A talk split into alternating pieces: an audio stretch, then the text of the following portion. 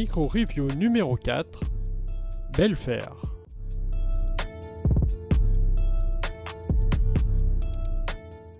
Après Pearlbrook, Belfair est la deuxième extension du jeu de société Everdell, sorti simultanément avec Spicecrest et lancé via un financement participatif sur Kickstarter en octobre 2019. Cette extension est disponible depuis peu en France, chez Matago, pour 40 euros environ. Aujourd'hui, je vous parlerai donc de l'édition Kickstarter que je possède et qui peut présenter quelques petites différences avec l'édition localisée en France.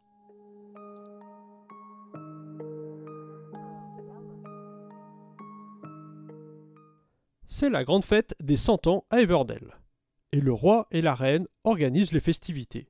Et c'est donc l'occasion d'apporter un peu de nouveauté dans cette boîte. Belfair est une extension un peu particulière, qui apporte plusieurs modules qui pourront être ajoutés individuellement ou pas à la boîte de base et aux autres extensions. Tout d'abord, l'extension propose 6 plateaux individuels pour les joueurs, qui permettront de stocker les meeples et les ressources. Loin d'être indispensable, ces plateaux restent tout de même assez jolis et il est plutôt agréable de jouer avec. Bien sûr, on va avoir droit à quelques nouvelles cartes. 4 nouvelles destinations forestières, 9 événements spéciaux, ce qui permet d'apporter un peu de nouveauté au jeu de base. On a également 15 cartes de pouvoir. En début de partie, chaque joueur en tire deux au hasard et en garde une parmi ces deux qui va lui permettre d'obtenir un petit pouvoir actif tout au long de la partie. Cela permet de casser un peu la symétrie du jeu et apporte là encore un peu de nouveauté. L'extension propose aussi un plateau additionnel avec deux nouveaux emplacements.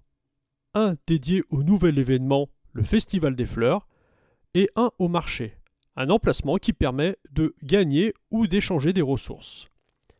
A noter que pour mettre en place ce plateau additionnel, il est préférable d'enlever l'arbre 3D pour garder un peu plus de lisibilité sur le jeu. C'est pour cette raison l'extension propose également un mini plateau dédié au marché que l'on peut placer à côté du plateau du jeu traditionnel. Et dans ce cas, on peut laisser l'arbre 3D en place. Sur ce nouveau plateau, on trouvera également un autre nouvel événement, le trophée de couronne de fleurs, tiré aléatoirement en début de partie parmi 7. Il récompensera à la fin de la partie les deux joueurs qui auront le mieux rempli cet objectif.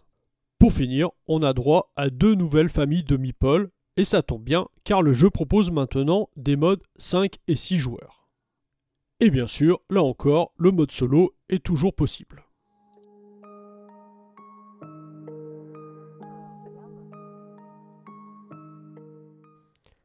Alors, que penser de cette nouvelle extension?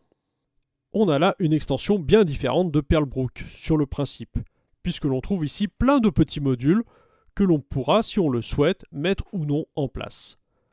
Sans être indispensables, ils apportent indéniablement un peu de renouveau, tout en restant sur un mode de jeu finalement assez proche de celui de la boîte de base, contrairement à Pearlbrook qui lui demandait de revoir complètement sa stratégie pour se focaliser sur les merveilles et les perles. Pour ma part, il est d'ailleurs très rare que je fasse une partie sans intégrer à minima quelques-uns de ces modules. Concernant les modes 5 et 6 joueurs, c'est à mon avis très dispensable. Et vu la durée des parties à 4, je ne me vois pas spécialement me lancer dans une partie à 5 ou 6 joueurs. Pour le mode solo, là aussi, ces modules permettent d'apporter un peu de nouveauté sans pour autant casser la mécanique principale du jeu. Bref, cette extension est clairement une extension dédiée aux fans d'Everdell, qui apporte pas mal de nouveautés agréables mais qui sont loin d'être indispensables.